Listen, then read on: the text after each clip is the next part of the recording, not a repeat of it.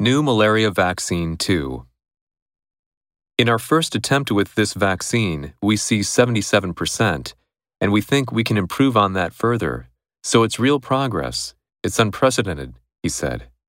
Malaria, a mosquito borne disease, infects millions of people each year and kills more than 400,000, most of them young children in sub Saharan Africa. If the next round of trials, called R21 Matrix M, is successful, the vaccine could be widely available in as little as two years. Hill said the Jenner Institute was talking to regulators to see whether the vaccine could be fast tracked for quicker use. We're making the point that more people died of malaria in Africa last year by a factor of maybe four than died of COVID. So, why isn't malaria a priority? he said.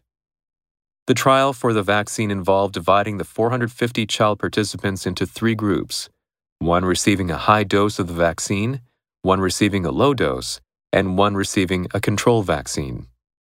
Results showed an efficacy of 77% in the high dose group and of 74% among the low dose group.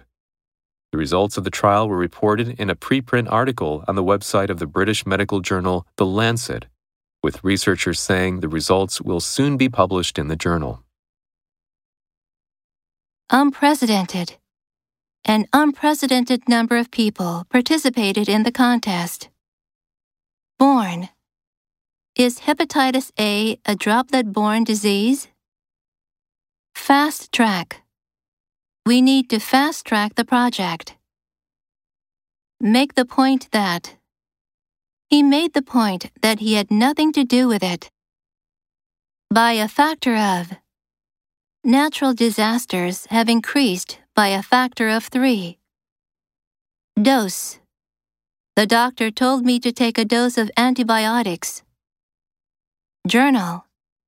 Have you published a paper in a journal?